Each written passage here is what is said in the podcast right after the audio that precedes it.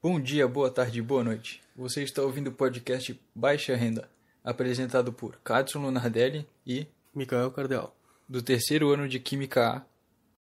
E nesse trabalho, nós fizemos uma questão no estilo Enem, do tipo de compreender fenômenos. A questão apresenta a obra A Santa Joana dos Matadouros, de 1931, feita pelo Bertold Brecht. Diante da fábrica de enlatados de Lennox, os operários falam: Nós somos 70 mil nessa fábrica de conservas e nossos salários são tão baixos que não podemos mais sobreviver. Ainda ontem, de surpresa, reduziram nosso pagamento e hoje um novo aviso. Os que não estão satisfeitos sempre podem deixar a fábrica.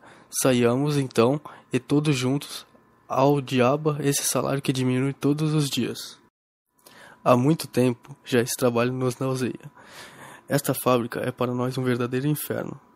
E só pode nos manter aqui o medo, o medo duplo de Chicago e do inverno.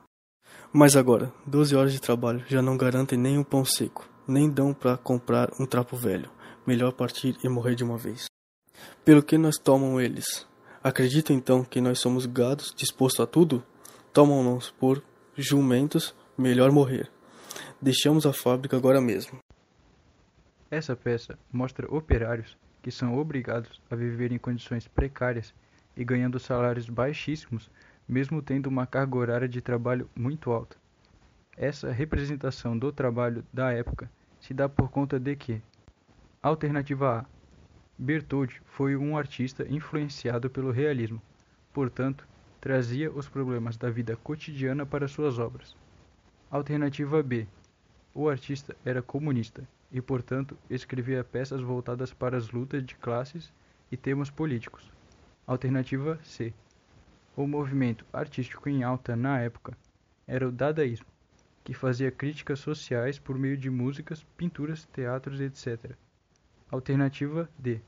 Na época, o mundo sofria as consequências do crash de 1929, a maior crise econômica do mundo, que levou muitas empresas à falência e, consequentemente, a diminuição da qualidade de vida da classe operária. Alternativa E: a peça faz parte do teatro épico e mostra as consequências da Revolução Russa para a população. Agora, analisando as alternativas, a alternativa A está errada, pois Bertolt não foi um artista influenciado pelo realismo. Alternativa B está errada também, pois o artista não era comunista. Alternativa C. Está errada também, pois o dadaísmo não fazia críticas sociais, e sim chocava e provocava a sociedade burguesa da época, desconstruindo o conceito da arte tradicional. A alternativa D está correta, pois a peça se passa às vésperas da crise de 1929, e como é mostrada na obra, as empresas não tinham condições e nem dinheiro para pagar seus funcionários e dar-lhes uma boa qualidade de vida. A alternativa E está errada, pois não mostra as consequências da Revolução Russa, e sim o começo do, da crise de 1929.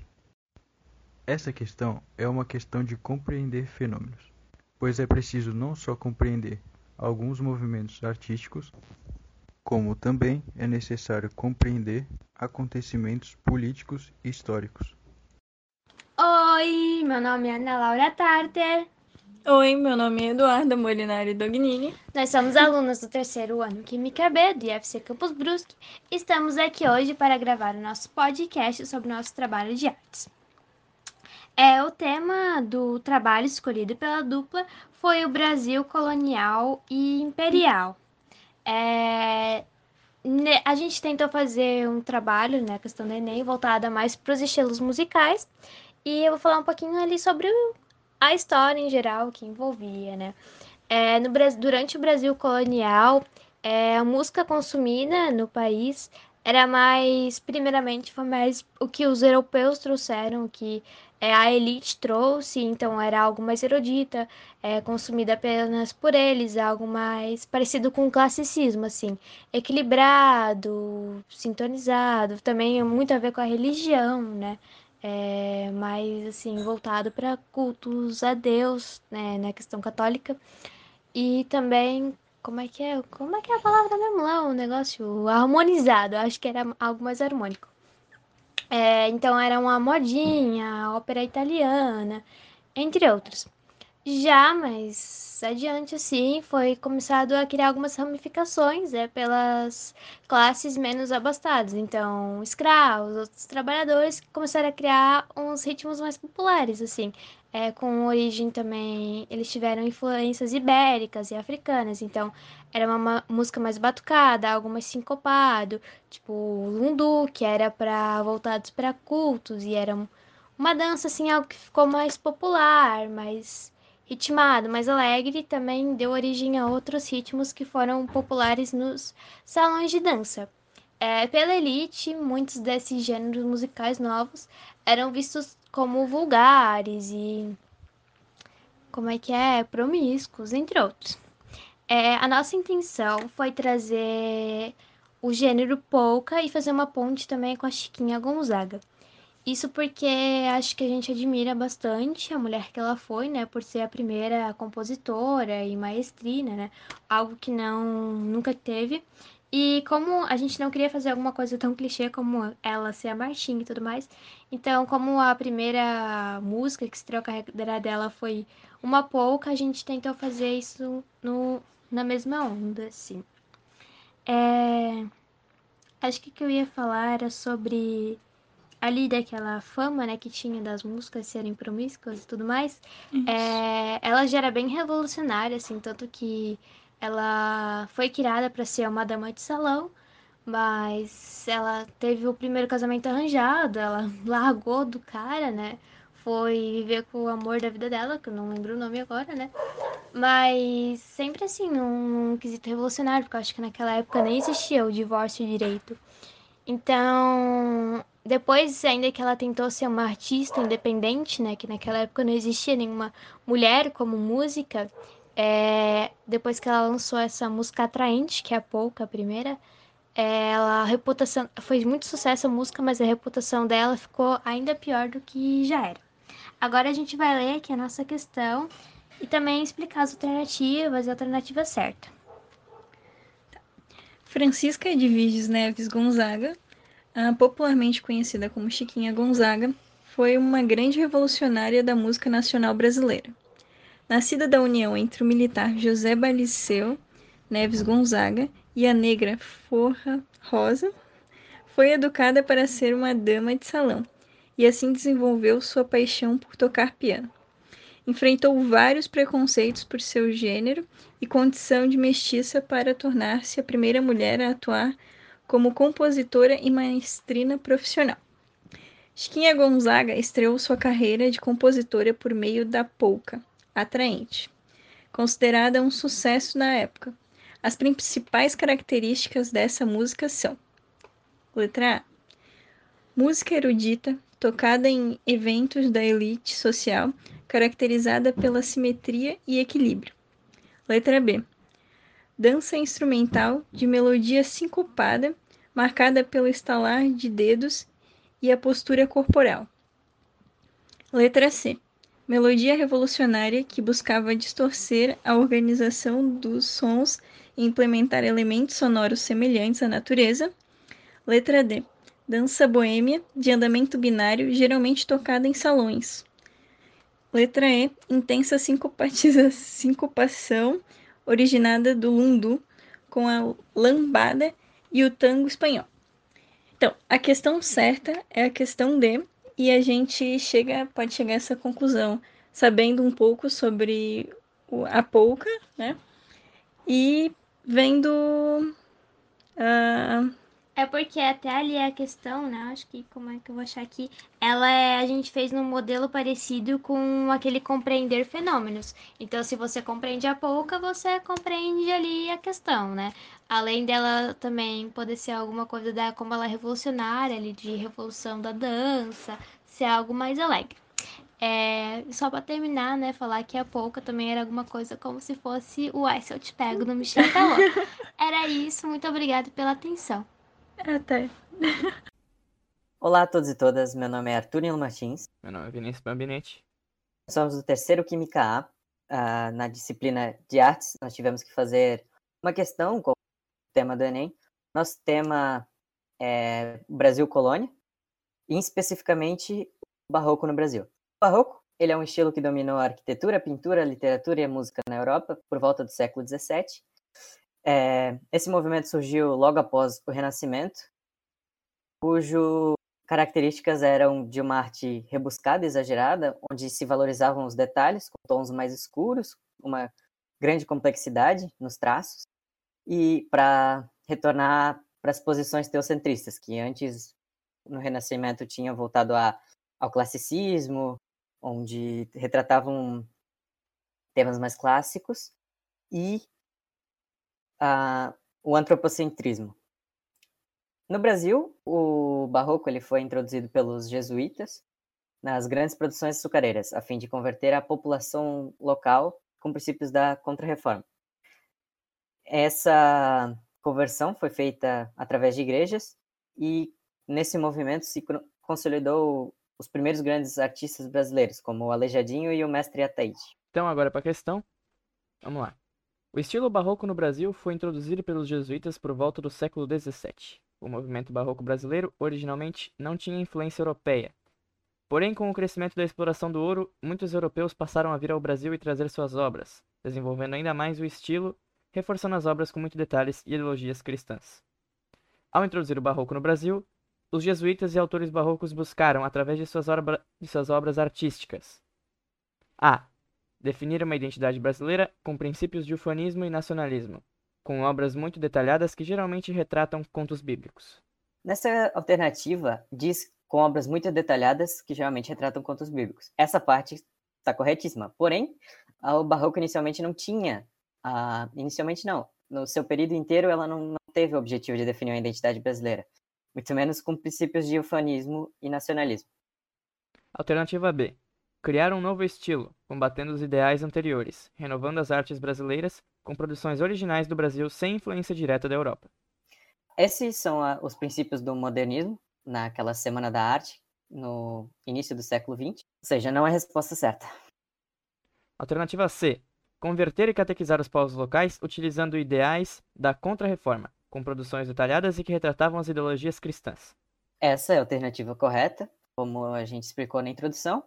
O objetivo dos jesuítas era converter e catequizar povos locais para tornar aquele posição teocentrista do mundo.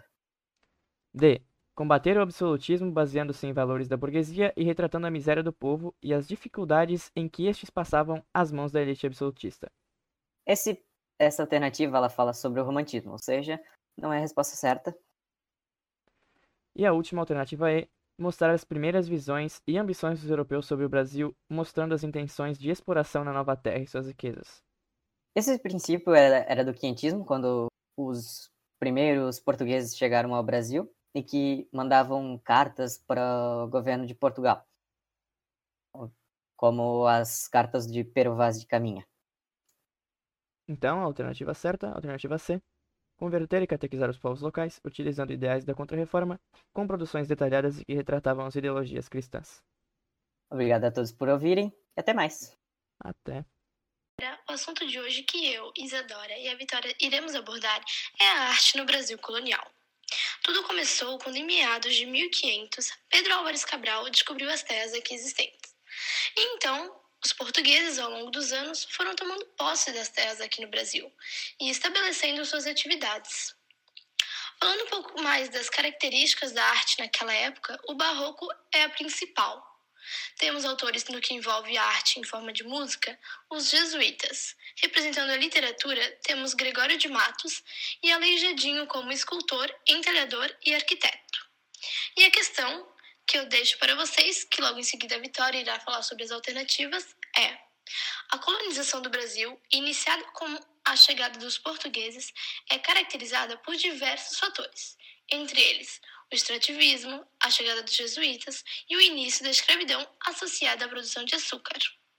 Com o início da colonização, surgiram então formas de arte características dessa época, como por exemplo a arte barroca brasileira, incluindo a música jesuítica, esculturas, arquitetura e etc. Com base no período mencionado, assinale a alternativa correta. Pessoal, então agora vamos para as alternativas. Letra A. A chegada dos jesuítas também marcou este período, onde os mesmos tinham como objetivo catequizar e evangelizar os indígenas que aqui viviam, fazendo trabalho missionário e educacional. Fundaram diversas missões e escolas, tendo como a mais famosa a Companhia de Jesus. Bom, eu, no momento, julgo esta como certa, ah, os jesuítas eles vieram para cá na intenção de evangelizar e catequizar os indígenas e eles marcaram a sua passagem por aqui por causa desse objetivo deles. E eles fundaram realmente diversas escolas e missões, e a mais famosa dela era a Companhia de Jesus, fundada por Inácio de Loyola. B traz. O Barroco foi um movimento estético e cultural que revolucionou a sociedade nos séculos XVIII e XIX, deixando para trás valores clássicos e inaugurando a modernidade das artes. As obras românticas baseiam-se então em valores de burguesia, classe social que substituía a elite absolutista e diversos países. Bom, ali a gente pode ver uma contraposição ali, né? No caso, ela está falando que o barroco, que as, o barroco é responsável por algumas obras românticas, sendo que o romantismo ele vem depois do barroco. Então, essa alternativa eu marcaria ela como errada. A letra C traz o barroco, estilo artístico predominante da época, introduzido pelos jesuítas, trouxe grande destaque na arquitetura, na literatura e na pintura. Este estilo utilizava-se de uma linguagem culta, trazendo leveza em suas características, trazia também o cultismo e o conceptismo e o uso exagerado de figuras de linguagem. Bom, essa questão a gente tem que ficar muito atenta a elas, porque ela sim, ela tem algumas partes que pode considerar ela como certa, como por exemplo, o começo, né, que era o estilo predominante da época introduzido pelos jesuítas, o barroco ele foi introduzido pelos jesuítas e ele teve um grande destaque na arquitetura, na literatura e na pintura. Porém, esse estilo ele não utilizava-se de uma linguagem culta, ele não trazia leveza nas suas características, né? Ele utilizava também do uso exagerado de figuras de linguagem. Então, eu essa alternativa ela está errada, porque a a linguagem era uma linguagem exagerada, não tinha leveza, era totalmente ao contrário do que essa questão diz. A letra D, ela traz: Dentre os principais autores encontra-se Gregório de Matos, produtor de poemas líricos, satíricos e eróticos, Aleijadinho, onde seu estilo transitava entre o barroco e o rococó, José de Alencar, responsável por seus poemas com linguagem dramática, Álvares de Azevedo, responsáveis pelos poemas conceptistas da época. Bom, essa alternativa ela está errada, pois ela traz dois autores do romantismo, como por exemplo o José de Alencar e o Álvares de Azevedo. Gregório de Matos é sim um, um artista da época, junto com Aleijadinho, são os dois mais famosos daquele período. A última alternativa ela traz a música jesuítica, a qual era habitual em território europeu, foi, grande de, foi de grande importância para auxiliar na catequização dos indígenas eles utilizavam de flautas, violas, cravos, órgãos e entre outros, onde os índios eram treinados a tocar cantos similares ao que era rocado em cerimônias religiosas e ensinados a cantar em latim, na língua nativa deles e em português. Bom, essa alternativa ela está errada, porque ele não era habitual na Europa, né? Os indígenas eles eram proibidos, o povo, né, os jesuítas, eles eram proibidos de tocar em território europeu. Então, eles trouxeram para o Brasil e aqui eles ensinaram os indígenas para que eles pudessem tocar nas suas cerimônias religiosas. Bom, pessoal, então, aqui a alternativa correta é a letra A, na qual traz todas as informações corretas. E essa foi o nosso podcast de hoje. Espero que vocês tenham aproveitado, né? Sigam as nossas redes sociais para os próximos podcasts para não perder nenhuma novidade. Até a próxima! Boa noite, bem-vindos a esse episódio de podcast sobre a história da arte. Meu nome é Yane e eu curso o terceiro ano integrado ao curso técnico em Química na turma B. No episódio que será apresentado, foi escolhido o tema Brasil colonial, mais em específico, o Barroco brasileiro. Para dar início ao podcast, eu vou introduzir um pouco o Barroco brasileiro para vocês. O barroco brasileiro teve início no século XVII, no ano de 1601, e terminou no ano de 1768. Esse movimento artístico teve grande destaque na arquitetura, pintura e literatura. O barroco cresceu no Brasil durante o período colonial. No momento, a capital, que localizava-se em Salvador, foi transferida para o Rio de Janeiro. Com essas mudanças, o país aumentou o número de habitantes consideravelmente. A exploração de ouro passou a ser a principal atividade econômica, e com o aumento populacional, aconteceu um forte desenvolvimento econômico no país. As exportações do açúcar começaram a diminuir, tendo início o período chamado Ciclo do Ouro. Por conta das várias jazidas encontradas no local, Minas Gerais passou a ser o grande foco nesse momento. Foi aí que a arte barroca mineira começou a despontar, com o Aleijadinho na escultura e o mestre Ataíde na pintura. Agora, com a familiarização do tema, podemos ir para uma questão sobre o barroco brasileiro elaborada por mim. Os jesuítas introduziram o barroco europeu no Brasil, como meio de doutrinação cristã. Após o estilo barroco ser introduzido, ele desenvolveu-se por meio de artistas que vinham da Europa para o Brasil. Apesar dos artistas vindos da Europa, o Brasil possuiu artistas muito importantes para a nossa história, entre eles Aleijadinho, Ataíde e Joaquim Américo Lobo de Mesquita. Os artistas mineiros representavam as características marcantes do barroco nas suas artes. As características muito vistas nas obras são: Alternativa A: Melodias sonhadas pelas mulheres, literatura rebuscada, contraposição entre teocentrismo e antropocentrismo. Alternativa B. Nacionalismo, presença de muitos detalhes nas pinturas, arquiteturas e esculturas, literatura rebuscada e o indianismo. Alternativa C. Melodias sonhadas pelas mulheres, traz o indígena como herói nacional e presença de poucos detalhes. Alternativa D. Literatura rebuscada, contraposição entre teocentrismo e antropocentrismo, exagero e distorção de temas.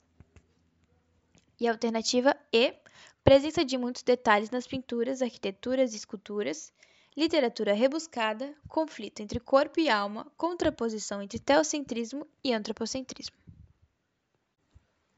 A resolução do problema gira em torno de certas características do movimento barroco, onde existem pegadinhas envolvendo temas variados de características de outros movimentos. A alternativa A está incorreta. A característica errada são as melodias sonhadas pelas mulheres. Essa característica faz parte do indianismo, um movimento que surge quase um século depois do fim do barroco brasileiro. A questão B também está incorreta. Novamente, o indianismo é citado, mas um movimento diferente é o nacionalismo, que é uma característica do Brasil imperial e não do Brasil colonial. A alternativa C também está incorreta. Essa é aquela questão absurda em que nenhuma das opções tem as características corretas. A questão número D também está errada. O exagero e distorção dos temas faz parte da arte moderna, mais em específico do movimento expressionista. E finalmente a questão E, que é a questão correta. Todas as características estão presentes no barroco brasileiro. A presença de muitos detalhes nas pinturas, arquiteturas e esculturas, literatura rebuscada, conflito entre corpo e alma, contraposição entre teocentrismo e antropocentrismo. A dica para a resolução dessa questão é prestar atenção em características de outros movimentos e ir eliminando um por um. O podcast chegou ao final. Queria agradecer a todos que escutaram e espero que tenham gostado de aprender um pouco do barroco brasileiro junto comigo. Muito obrigada e boa noite. Trabalho de Artes, Questões Estilo Enem, em podcast.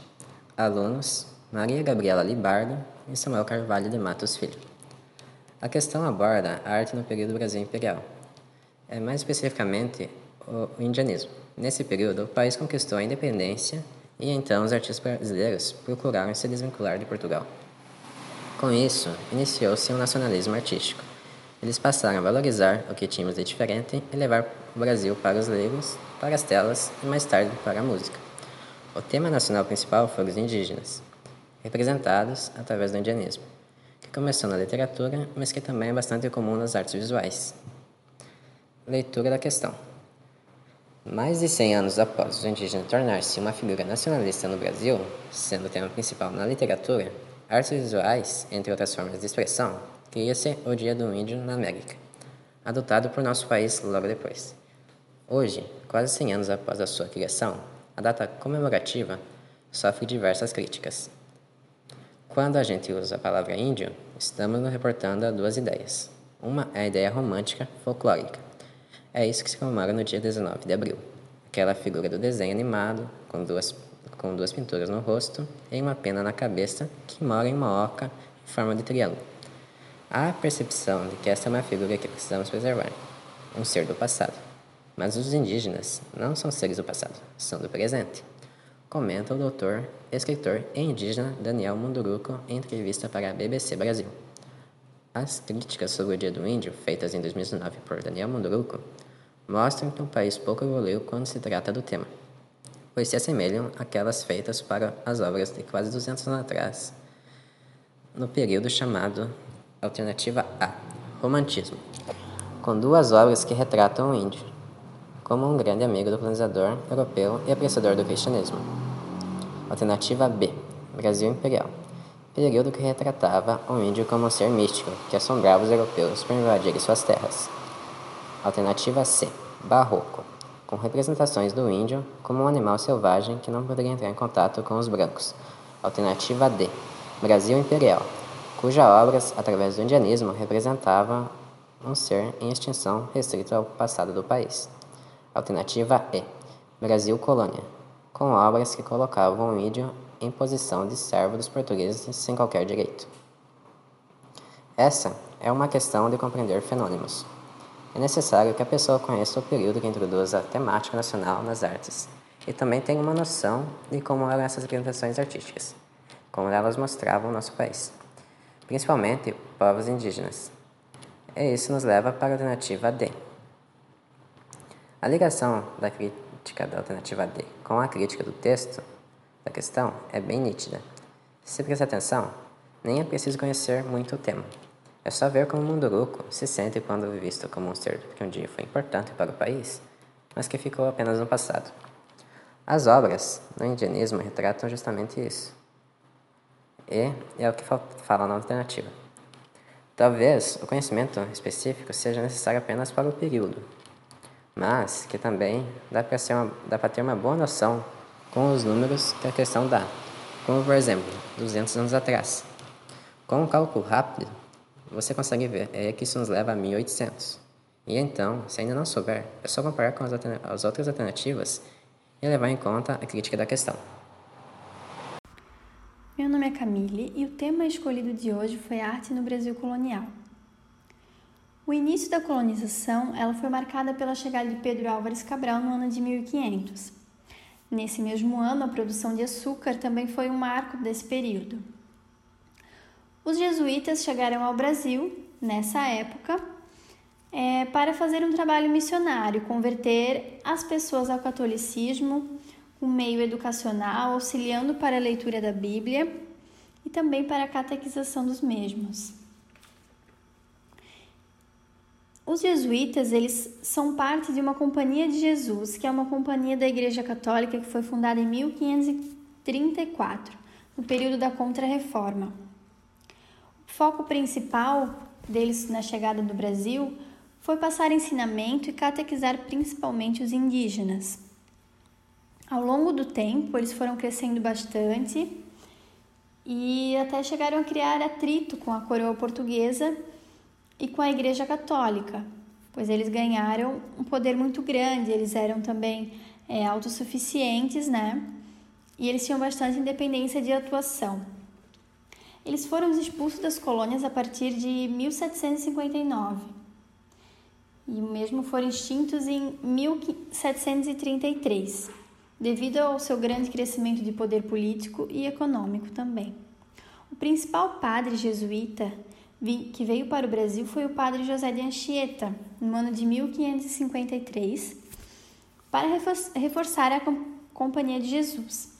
Foi ele quem fez a, a primeira gramática da língua tupi, então ele foi muito importante mesmo para essa língua principalmente. Além de tudo, ele foi poeta, dramaturgo e gramático. Ele escreveu 12 peças, peças teatrais, sendo uma delas é, O Alto da Pregação Universal. Esse foi o tema também escolhido para minha questão que eu fiz, é, que eu vou ler agora. Alto da Pregação Universal, 1561, Ato 2. Eram dois diabos, Guaxará e Aimbirê, que querem destruir a aldeia com pecados, aos quais existe o anjo da guarda que os expulsa. Anjo, quem és tu, Guaxará? Guaxará, o Cauçu, sou o grande boi sininga. O jaguar da caatinga, eu sou o Adirá Guaçu, canibal, demo que vinga. Anjo, e ele é? Aimbirê, eu. Grão tamoio aimbirê, sou jiboia, sou socó, sucuri, taguató. Demônio luz, mas sem fé. Tamanduá, antirabebó. José de Anchieta realizou seus trabalhos sendo padre, poeta, dramaturgo, gramático e foi escritor de 12 peças teatrais, sendo uma delas o Ato da Pregação Universal. Sua vinda para o Brasil em 1553 foi marcada pois, ele, pois foi ele que publicou a primeira gramática na língua tupi no Brasil. Em relação ao trecho da peça teatral apresentado acima, o objetivo de Anchieta ao escrever o texto tinha como finalidade associar Letra A. Os aspectos naturais encontrados no Brasil no período colonial com os seres ancestrais, muito importantes na época. Letra B. Os pecados cometidos pela sociedade com a falta de fé que havia na época entre a população. Letra C. Os medos e anseios da população com a situação que ocorreu no período recente da Contra-Reforma, visando ampliar o pensamento dos cristãos para o lado da Igreja. Letra D. Os indígenas aos diabos e a resistência ao mal personificada pela Igreja Católica, ao anjo da guarda, a fim de catequizar o povo indígena da época. Letra E. O pensamento da época colonial em relação aos escravos como um meio de estar cometendo pecado e assim deveriam buscar pelo anjo da guarda. A alternativa correta é a alternativa D. Essa questão ela necessita de uma interpretação textual e um conhecimento em relação aos jesuítas, a, cate a catequização dos jesuítas da época, né? Qual era o objetivo, o que os jesuítas estavam fazendo aqui no Brasil, né? Nessa época. É, a letra D está certa porque os indígenas nesse, nesse trecho aqui do, dessa peça teatral eles realmente estão sendo associados aos é, fenômenos maus, né, aos diabos, aos seres assim. E enquanto a resistência ao mal já é o anjo da guarda que já remete à Igreja Católica, né, à imagem católica, a fim de estar assim catequizando também, de certa forma, o povo indígena da época. Foi uma forma, uma maneira diferente mas que já contribuiu muito para, para o objetivo deles.